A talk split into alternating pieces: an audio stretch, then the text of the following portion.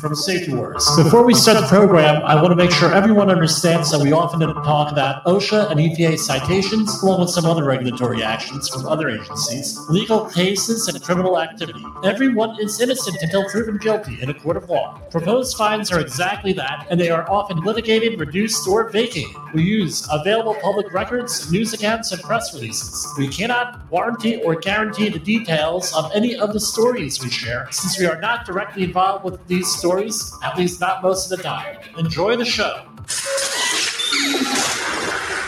This, this, this, this show is brought to you by Safety FM. And from the border of liberty and prosperity and the highway to the north, this is Safety Wars for Monday, January 22nd, 2022. How's everybody doing out there today?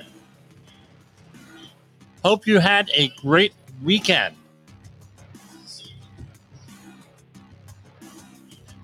It's cold up here in the Northeast. It's cold up here and it's getting colder. I don't know. Uh, this week is supposed to warm up. Uh, next week, uh, we'll see how it is. I don't know. I was down on the waterfront in uh, on a project. I don't know. We'll be there all week, and it's. Uh, I tell you what, it gets to you. Thank God for the. Uh, let me turn this down. Thank God for the uh, uh, survival suit. We'll just leave it at that. The exposure suit.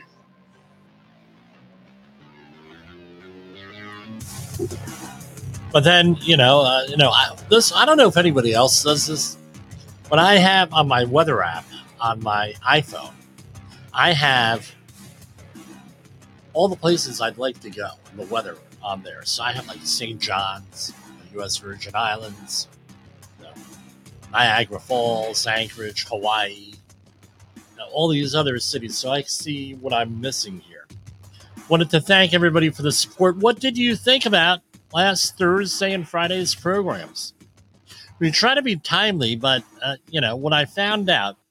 Well, one of the reasons why I have this program is that I get very annoyed, and I had for years and years and years. I got annoyed because I would go to events. I'd go here, I'd go there, I'd read. I've always read. I, I, before the internet, I'm one of those guys that used to read five newspapers, seven newspapers, sometimes every day, right? And I don't mean like uh, the local paper only, which I did read the local paper, but I would read like the Wall Street Journal, New York Times, uh, anything I could get uh, my hands on because I'm I'm a reader. I like reading magazines, like newspapers. Today I wrote I read a book uh, on uh, that we're going to going to be incorporating into uh, one of our trainings on how to manage OSHA, OSHA on the Fifth and Sixth Amendment to the U.S. Constitution. The Fifth Amendment, the right uh, that you have not to inc- self incriminate, and the Sixth Amendment was the right to have an attorney. And this is where Alec Baldwin screwed up. We replayed our commentary from exactly one year ago in 2023 on the whole Alec Baldwin and the Rust uh, situation with Helena, the death of Halyna Hutchins, and the uh, Alec Baldwin. He got indicted last Friday, and the armorer uh, there, uh, Gutierrez Reed, I believe her name was her last name. Anyway, we did all of this stuff, and reason why we go into detail on that and on Thursday was the uh, Reed uh, elementary school, I think that's what it was called, in Uvalde, Texas, and they're shooting. The reason why we go into this stuff in depth is that nobody else does it. You get a 30 second clip on the news. Name the news. Hey, this is happening. This is screwed up. Blah, blah, blah, blah, blah. All right. Jay Allen for the format of his program, the Rated R Safety Show, did a phenomenal job. They put together like I think it was like a two and a half, three minute long thing on that because that's the format of the show. And I, you really can't disparage these news networks because their format is 15 to 30 seconds. And then if you're interested, you can go and look it up. How many of us actually do? We had a number of people killed. Right, one person on the Rust set, 19 on the other situation. People died. It's normal to want to know why they died. It's normal for me. Now, I want to know why these people died, why these children died. How, no, not so much how they died, but why they died. What were the things? And all of these reports are counterfactual, meaning if they would have done XYZ, then this wouldn't have happened, or they should have done this. That's not really what we're interested in. We're interested in as an accident investigator and as a safety professional we have to be interested in okay, this has happened. This is what happened. A little bit on this is the end result because that's always going to be part of a report. But what were the events leading up to this situation that allowed this to manifest? That's what I check out. So, on uh, both situations, you had a, some things that I could think of all right off the top of uh, my head what could uh, uh, what were some of the uh, things? Number one, lack of training or ignored training. That was the one of the things, and with both uh, things. An intro to OSHA course would have been nice for the Rust production set, so maybe the uh, people would have known what their. I would like to think that they would have known what their responsibilities were, how to manage things, what the proper procedures were. They needed reminders.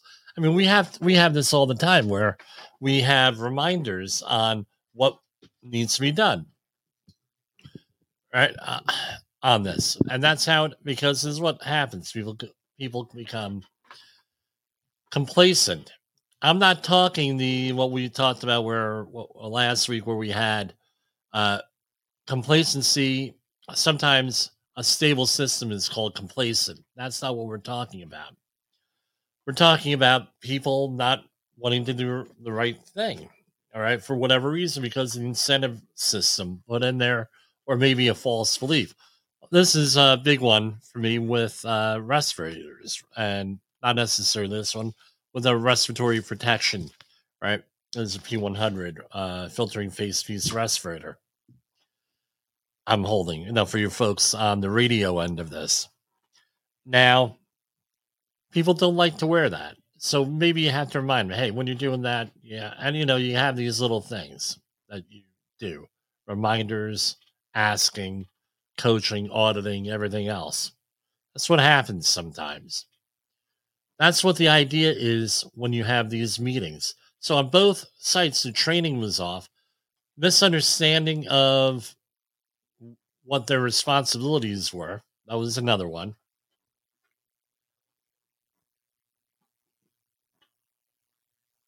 Miss so on the Rust set, you had my opinion, one man's opinion. You have videos of Alec Baldwin out there, very upset in the parking lot after the incident, you know, crying and everything on there, and then going in front of the uh, uh, police and as part of the investigation thinking that you're maybe doing the right thing. And we know that police are well intentioned, but they're human beings like everybody else. Things get mischaracterized, uh, things get misunderstood, things get all discombobulated.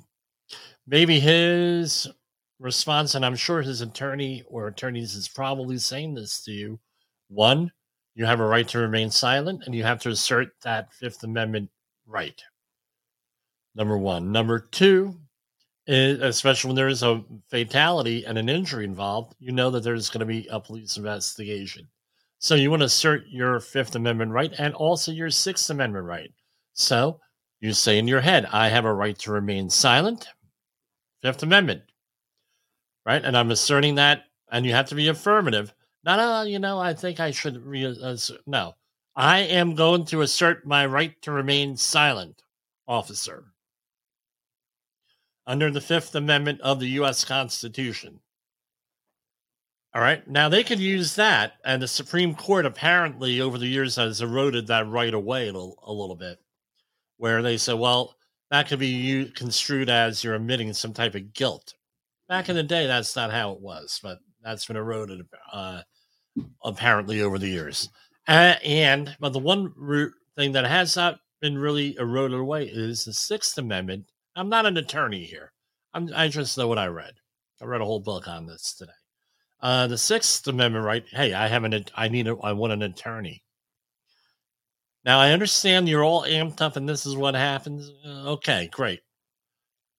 And what happened was he got indicted. I replayed the entire program you went uh, from uh, a year ago on the whole thing, right on the podcast and not on the video end.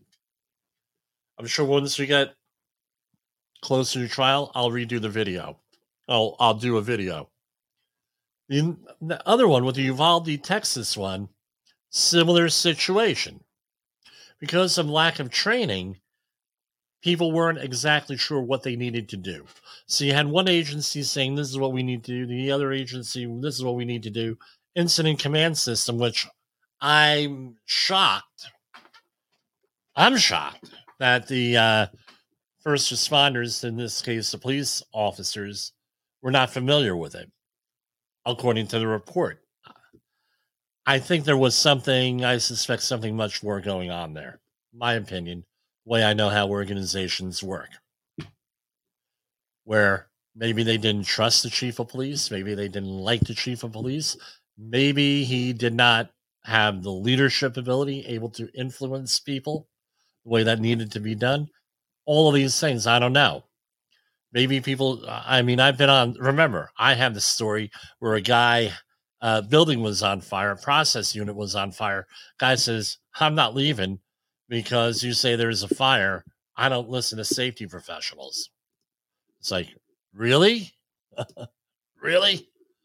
Uh, yeah, I don't listen to safety professionals. Uh, well, what are you going to do with that? That might happen. So, the what what can we learn from both of these things? You got to have training. You got to have practice. Don't do anything where you're going to have people uh, put people in a line of fire.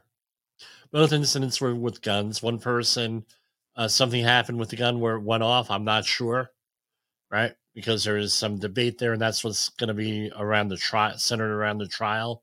Some other things with the armor in the situation, where what was her job, what was her role, what what was she supposed to be doing, not doing, what have you.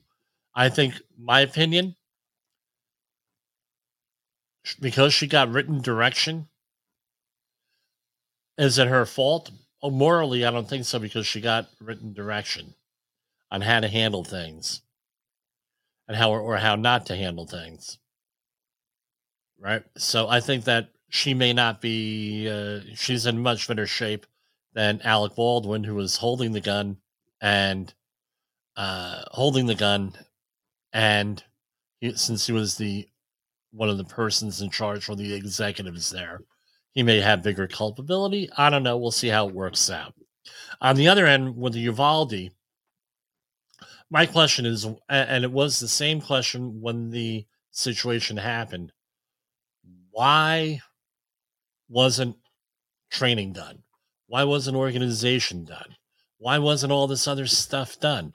And they need to really ask that as far as the investigation if they want to learn and improve. Exactly what happened here, I don't know. With that, uh, with this, the report, parts of the report that I read really didn't go into it. It's 500 and some page report.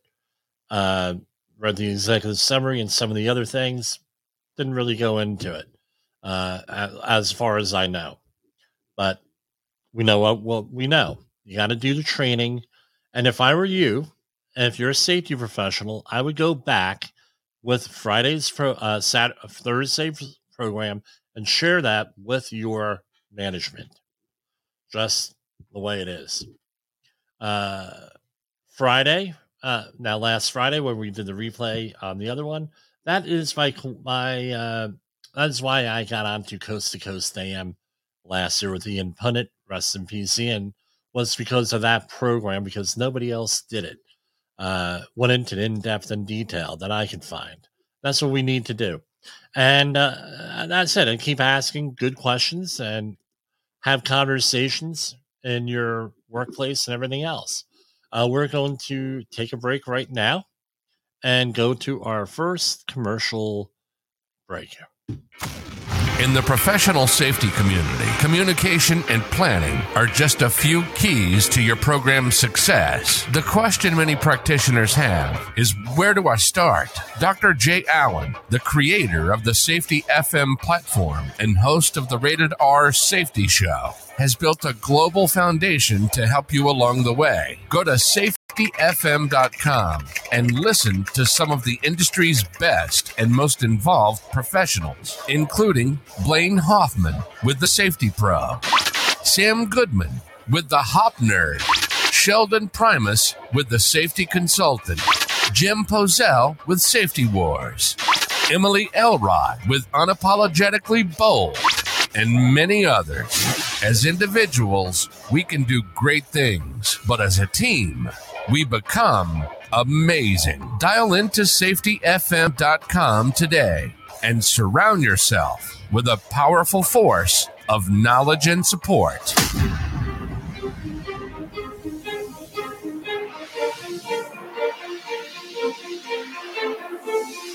OSHA recordables, catastrophic losses, environmental disasters. You want answers? So do I. This is Jim Poesl with Safety Wars. That's my daddy. Yes. You are listening to I am Safety. Wars. Tomorrow's Safety Today. And since it's Monday, I don't have it here. Ay, ay, ay. Okay, I'll say this much. For our brothers and sisters in the occupied territory of behavior based safety, here is your nightly message. Make sure you have out that secret decoder ring. Human error is normal. Human error is normal. Thank you. All right. Uh, don't I took that button off the soundboard here. Ay, ay, ay. All right. Now we have here. Uh, we did not really go over news, obviously, uh, Thursday or Friday dealing with OSHA. Uh, so what I am doing is we're going to go over some of the releases from OSHA, their press releases last week, and here it is. This was released on January 18th, 2024.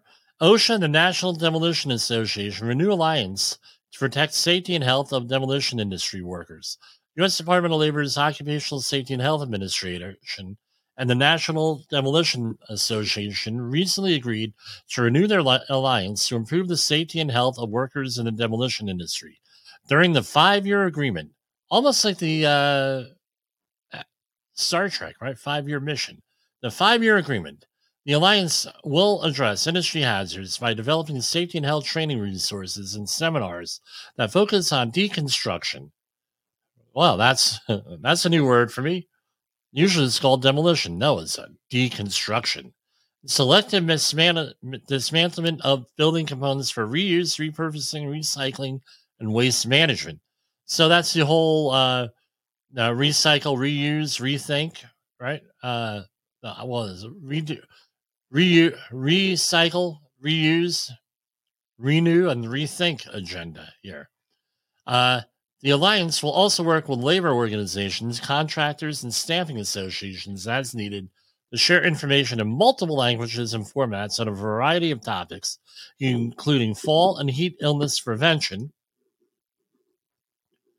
Here, hold on. Uh, recognizing hazardous materials, construction safety, and protecting temporary workers. Since the July 2021 signing of the original document, Alliance developed several products, including a document on managing predictable hazards, uh, one preparing for and implementing power plant demolition, guidelines for signage and door hanger use, and notifying residential communities that will be impacted by demolition work, and podcasts featuring uh, OSHA Deputy Assistant Secretary for Occupational Safety and Health, Jim Frederick. Demolition work involves many types of hazards going on, and I tell you what, let's go and look at the demolition hazards that we click on here. Now, what I like about a lot of these OSHA resources is that they're open source. This could be a great uh, uh, safety meeting here from the, you know, with the things. Now, so with demolition, you often need an engineering survey, survey uh, before any demolition work takes place done by a competent person. This should include the condition, instruction, the possibility of an unplanned collapse. Um, projects where I'm at, this is like a showstopper. So what happens is the okay, what happens is the yeah, we got some noise in the background here. So if you don't have the engineering survey done for a demolition, it's usually a showstopper. My jobs it is. If you're going to start doing demolition, you got to have some kind of a plan here, and it has to be more than uh, one page, usually, right? Uh, the way I always start out in writing this stuff is that I always have a job hazard analysis done. That's my starting point on almost every health and safety assessment, health and safety document, and everything else. Job hazard analysis, task hazard analysis, whatever we're calling them this week. They go by number, many uh, different names. And we have to go and we have to figure out what's going on and everything else. And that's a good starting point. That's not what the end point is going to be. And after this, you have discussion with the work crew and everybody else what they need to be done, all the stakeholders. And uh, now you have to try to use the uh, hierarchy of controls. And you and the problem that I always see on these demolition jobs is that they often use day laborers, and the training is impossible usually to verify. And then the equipment they have them bring their own equipment and that may or may not be correct, and a lot of them don't even use their own equipment, uh, use it properly. U.S. Department of Labor investigation of construction workers' fatal injuries finds a Stoughton contractor failed to follow required safety procedures. This is out of Braintree, Massachusetts. A federal investigation found that a Stoughton general contractor could have prevented an employee from suffering fatal injuries in June 2023 if the uh, employer had re- followed required safety regulations and trained workers on the safe operation of heavy equipment at a Brockton work site. The U.S. Department of Labor's Occupational Safety and Health Administration found a company exposed employees that struck by and caught between hazards as they worked near a compact track loader doing excavation work for a new building at Brockton Hospital. OSHA's OSHA investigators discovered the track loader's bucket was elevated and being used to load and unload crushed stone on uneven ground as an employee worked underneath. During the operation, the employees suffered fatal injuries after being struck by the loader lower and pinned between the ground and the bucket. Further, after OSHA served subpoenas for documents and for the managers to testify, the employer delayed providing injury and illness records, which employers are required to provide within four hours. So those are your OSHA 300 logs for the last three years and 300 day summary forms. That's normally, uh, normally what that means. Now it's January, right? So in January, this is when these documents need to be made. Depending on the size of your company, they may and what you're doing, it may have to be electronically done. You we can let you know on that 845-269-5772. And here we have uh, $142,000, $642 in penalties. Now, this is what it comes down to is this.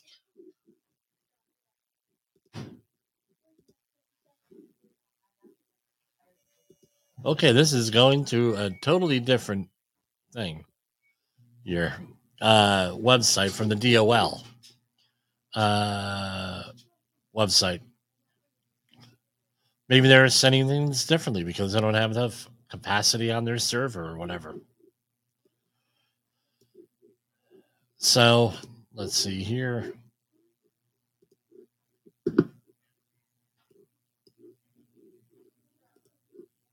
All right.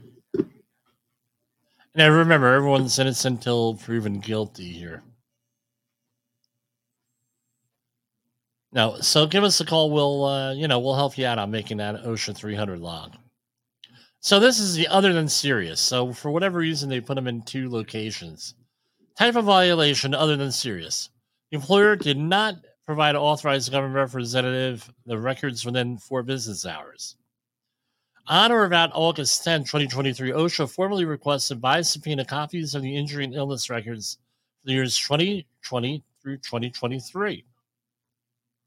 OSHA followed up on this request uh, in writing on 830 and specifically informed the employer of the requirement to provide the requested documents within four hours. The uh, employer, however, did not provide those records to OSHA until or until on or about September 7th. What's the reason for the delay on that? I'm not saying this happened here, but often the delay is that one, the records don't exist, and number two, uh, they don't know how to fill out the forms. I had to deal with that last week with somebody. Uh, number three was that the uh, forms uh, that they uh, do not have uh, records at all. High turnover rate in the demo industry, a lot of day laborers may not people get hurt. And the other thing is this they might have been faced with other things, you know, other things going on there. Now, companies manage accidents differently. Maybe they had to really vet everything with their attorney uh, prior to doing this. And I think the, the one of, I don't know how successful of a, what's the word I'm looking for? How successful a strategy it is to delay giving records to OSHA, but I have heard of that as a strategy. Hey, I tell you what, the law law says within four hours they have to produce the documents, produce them within four hours. Real simple. Higher confidence safety people. If you had to, you know, with that. Now, is there a law or a regulation that says that uh, that's against hitting somebody or pinning somebody with a backhoe, allegedly. No. No, you have all different types of hazards. You have the OSHA Focus 4 and everything else. But here we have citation one, item one here. So willful serious. The employer, and this is under the Occupational Safety and Health Act, uh, the uh, General Duty Clause. The employer did not furnish employment and a place of employment which was free of recognized hazards going on and on and on, uh, where uh, employees were exposed to, struck by, and caught, caught between hazards while working in the vicinity of a Bobcat compact track loader. And, uh, okay, so when OSHA uh, uh, cites you on this, right?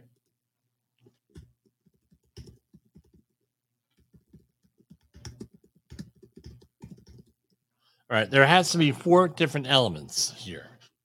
One, the employer failed to keep the workplace free of a hazard to which employees of the employer were exposed. The hazard was recognized. Uh, the hazard was called. You bring back those Oreos now. The hazard was causing or likely cause death or serious physical harm, and there was a feasible and useful method to correct the hazard. My daughter came down here, took my Oreos. Anyway, uh, so those are the four. The employer failed to keep the workplace free of a hazard to which employees of that employer were exposed. The hazard was recognized. The hazard was causing or likely caused death or serious physical harm. There was a feasible use, right? So those are the four elements. Those are ands. Now that's often very difficult for the agency to do. That's why general duty clauses, yeah, we hear about them, we cover them all the time here, but my understanding is is that they prefer not to issue that because you have to prove four elements. And on top of that, when they write this out, they have to, right? They have to establish all four of those, which they, I believe they have, and they have to give you an idea on how to correct it. Meaning, and that satisfies one of the elements that there is a way to prevent this, right? So element number four was the hazard was recognized. The hazard was like was causing or likely to cause death or serious physical harm, and there was a feasible and useful method to correct the hazard. Right. So that's uh, basically it. Now, okay. One uh, method, among other methods, one method of feasible abatement would be to train employees to follow the manufacturer's safety warnings in the equipment operating manual for the equipment in use and be aware of hazards in the work area. Additionally, the establishment of a site specific safety plan to identify potential hazards, establish work rules, and enforce work rules to ensure the safety of anyone involved within with the project, including but not limited to a JHA, for that activity. A JHA for operating equipment in accordance with the manufacturer's operations manual, and a JHA for the site uh, is properly prepared for safe operations of the equipment and any other heavy equipment for construction work in accordance with the manufacturer's operation. Again, 140,633. I'm just surprised that this happened at a hospital uh, right, with that. So they got them for this and the other thing willful violation under the general duty clause.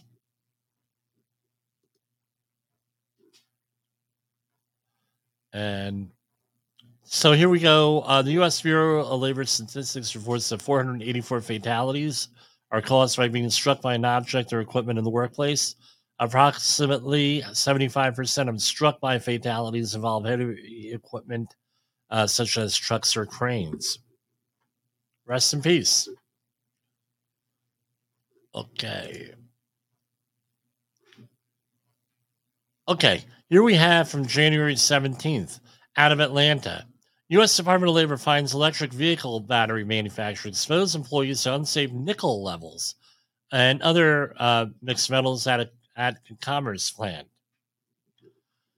The so what were the four things? Exceeded 85 decibels uh, for uh, audiometric uh, situation noise monitoring. Exposed employees working with cobalt, nickel, and manganese respiratory hazards. We're working on a video right now. We're hoping to get it out on toxicology, where we go into some of this stuff. Right. Ensure the employers are given clean, disinfectant, and sanitary respirators and store respirators properly to protect them from material contamination. Failed to make certain that people working with corrosive materials had access to eye wash stations and emergency showers, and left workers handling bags of nickel powder vulnerable to respiratory hazards. So, all that stuff, right, is on there. So, right off the bat, you have cobalt, nickel, and manganese. Those are heavy metals. They all have the same target organs, all four of them, as far as I remember here. So, what what it is is when you're exposed to all three of them at one time, you have to assume that it is what is called the additive. You have to apply the additive formula, meaning that the PEL, the exposure limit for all of those, would be lower than would it be than each one individually because your body has to work at removing three things in this case rather than one thing at a time. So what would happen is you have to have a certified industrial hygienist or other qualified safety person do an industrial hygiene monitoring situation with air samples sent out to a third party lab and we would all and uh, then you would come up with uh, what the levels are, run some numbers, and determine whether or not you're above any type of PEL or other ex- applicable exposure limit. All right. Now, fail to make certain that people working with corrosive materials had access to eye wash stations and emergency showers. Pretty self explanatory on that. We're going to get into that with uh, when we do the uh, actual report. Uh, left workers handling bags of nickel power vulnerable to respiratory hazards by not providing feasible administrative or engineering controls. The lithium battery industry has experienced unprecedented growth. Now, we have a big push now for batteries. I could uh, I was in a solar manufacturing uh, uh, panel manufacturing plant a number of years ago Uh, and I can tell you, I won't mention the location because you'll know which one it is. Uh, I did an industrial hygiene audit there. You want to talk about a dirty location? There's dust all over the place, right? And everything. And because these companies are new, they're inexperienced. Often they don't have experienced workers who would know uh, what's going on, or the managers who would know what's going on with OSHA. But they can 845 269 5772. Uh, you get situations where, like this, emerging here. Now there's seventy-five thousand uh, four hundred forty-nine uh, dollars here in penalties. Let's see what they are.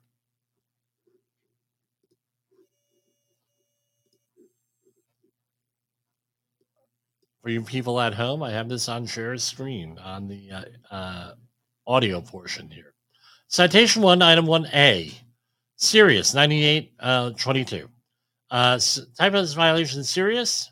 You had a noise monitoring situation where you had uh, OSHA went in there and actually did noise monitoring.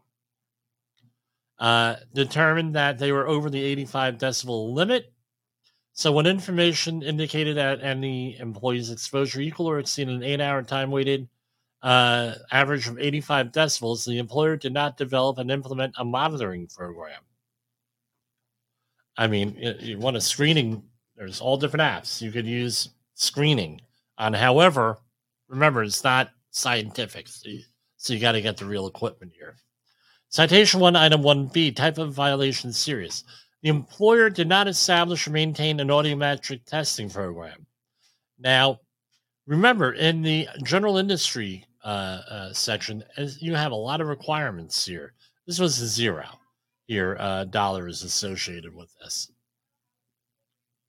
Citation one, item two. This is fourteen thousand seven hundred thirty-three dollars. The employer did not provide a medical evaluation. Uh, this is under 1910 134 E1. Uh, employers, so you have to do a medical evaluation to use a respirator. I uh, went into this all the time, right? I, I've gone into this numerous times. What happened at my mother in law's funeral with the guy having a seizure or something, distress, respiratory distress from just putting on a little paper imitation surgical mask, and he dropped the coffin. I've gone into so it can happen. Believe me, it can happen. I was during the height of COVID. Uh, the other thing is this: from my experience, I I don't, I don't have my anecdotal evidence experience. We had we have a lot of people who are vaping and doing electronic cigarettes. I've never had a smoker in 30 some years of doing this fail, a 19 year old smoker fail uh, a pulmonary function test from a smoker, unless they had like pneumonia or a cold or something like that. We had numerous times 19 year olds who vape every day since they're 11 or 12 years old fail medical examinations so they cannot wear a respirator. We've had that. That is part of our experience here with that. I don't know what the numbers are uh, industry wide, but we've had that. Citation item three type of violation serious. Respirators are not stored to protect them from damage, uh, contamination, dust, sunlight, extreme temperatures, excessive moisture, and damaging chemicals, were not packed or stored to prevent the formation of the face piece and uh, uh, exhalation valve. Uh, blah, blah, blah. So they're using powered air purifying respirators, which are a lot of money I mean, like a lot of money, sometimes over fifteen hundred bucks on these things. Why wouldn't you want to store these things properly? I couldn't tell you. 15,625. Normally, this is along the lines of putting them in into a box, like a box. I don't mean like a cardboard box necessarily, but a box, a carrying container, or some type of large Ziploc bag. Fifteen thousand six twenty-five all for not having it in a Ziploc bag. Come on, guys. Uh, citation one item for 1910 151 where employees were uh, where employees were exposed to injurious corrosive materials suitable facilities for quick drenching or flushing the eyes and bodies bodies were not uh, provided within the work area for immediate emergency use. So it wasn't immediately there for their use. Now there are ANSI standards and everything else for that. You can look them up, what that means exactly, and I'm sure OSHA has a letter of interpretation on that. Seventy three hundred bucks. Citation one item five A type of violation serious. 1910 1000 A2 employees are exposed to an airborne concentration nickel, cobalt, and total dust listed in Z- table Z1 in excess of an eight hour time weighted average concentration for uh, 1. point milligrams per meter cube for nickel, 0.1 milligrams per meter cube for cobalt, and 15 milligrams per meter cube for total dust. Uh, goes into all of these things. Again, they needed an industrial hygiene uh, type thing going on here.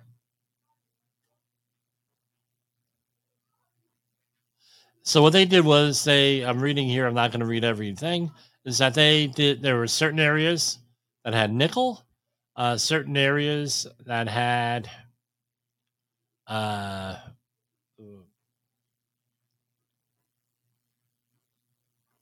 cobalt, right? So they were all segregated here, right? Not all together.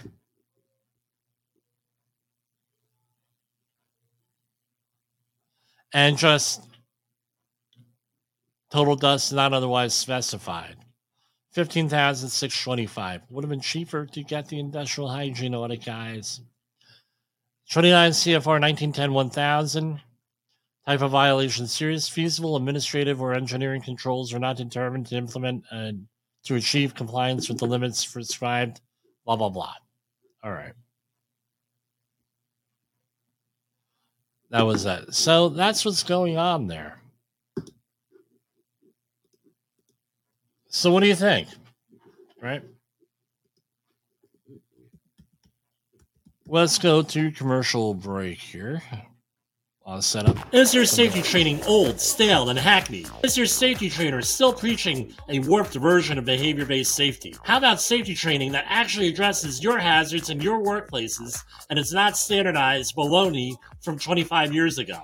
Contact the Safety Wars team at safetywars.com or call Jim Poesl at 845 269 5772. Remember, if you're receiving this message, you are the solution to unsafe workplaces.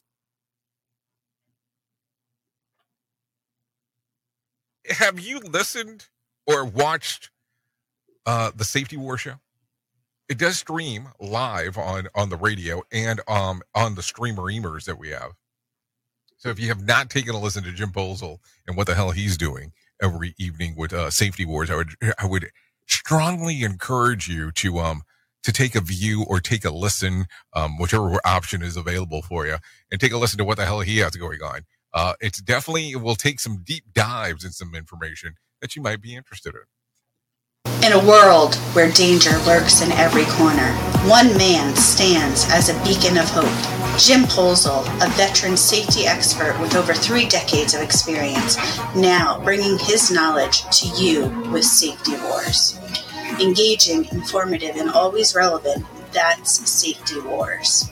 Join a safety revolution with Safety Wars, available on Spotify, Apple Podcasts, YouTube, and wherever you get your unpredictable world. One voice rises above the chaos.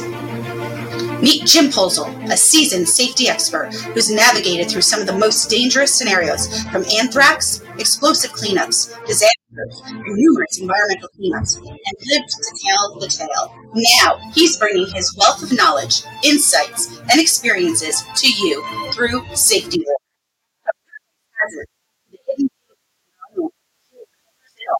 Engaging storytelling, expert analysis, Safety Wars isn't just a podcast.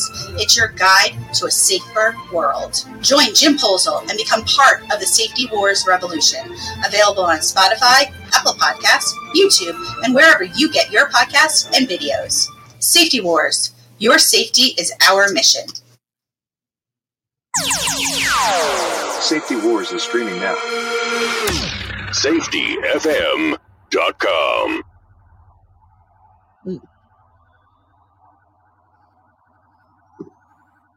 Well, I'd be remiss, and I know people are always looking for my comments on the uh, political end here.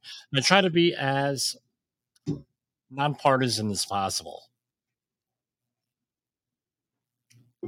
So this week we have the New Hampshire uh, primaries.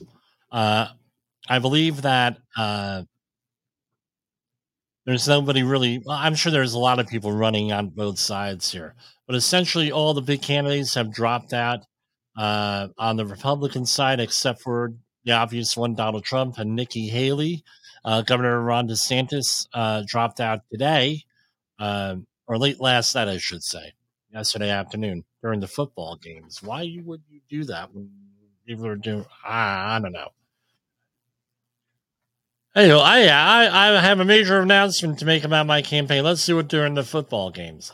I don't know uh, with that, and so we left with two there, and we have Joe Biden and we have Robert F. Kennedy. And I'm gonna I know it's a different program, but I'm gonna suggest you go back to last week's Coast to Coast AM.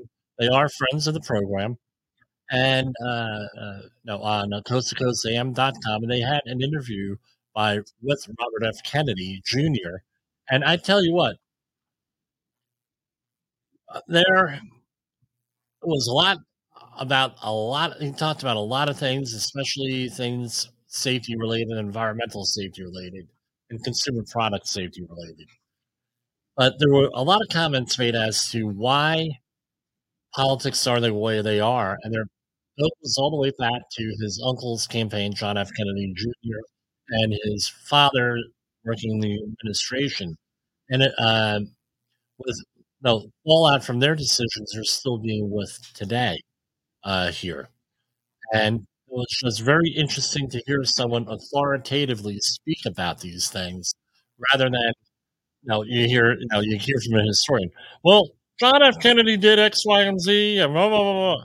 Well, in his case, with hey, my uncle Jack did X, Y, and Z, and this is exactly how it went down and my father was involved in this way. It was a very refreshing perspective on things.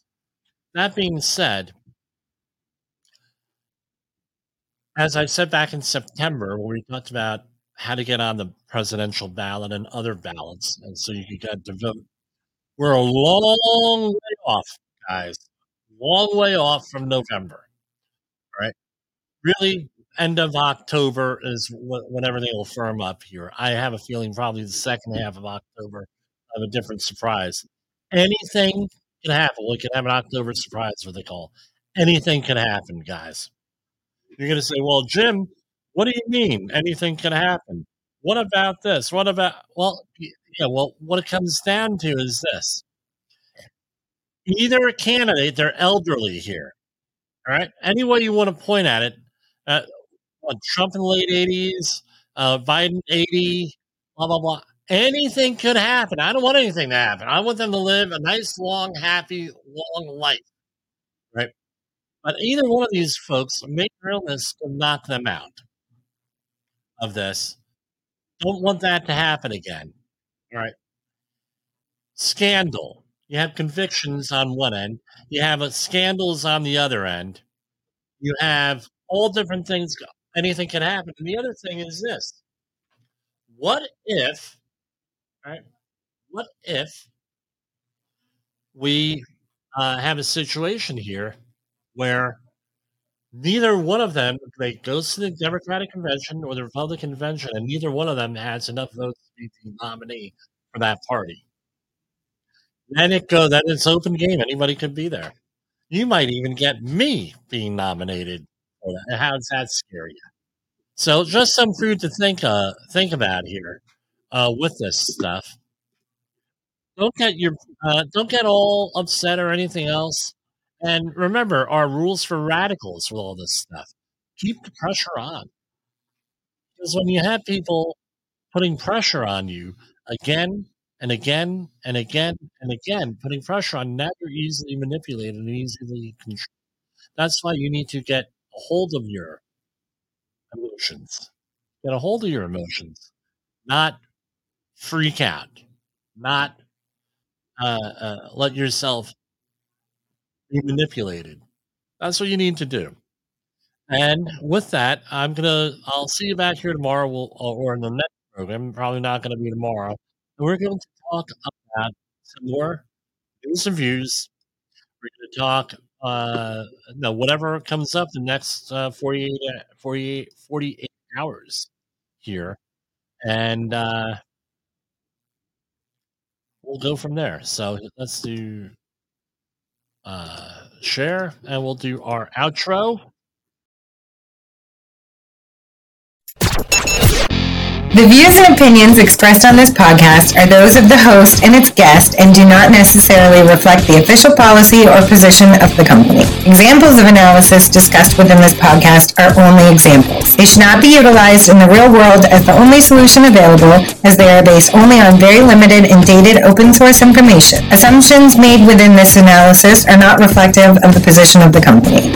No part of this podcast may be reproduced, stored in a retrieval system, or transmitted in any form or by any means, mechanical, electronic, recording, or otherwise without prior written permission of the creator of the podcast, Jay Allen.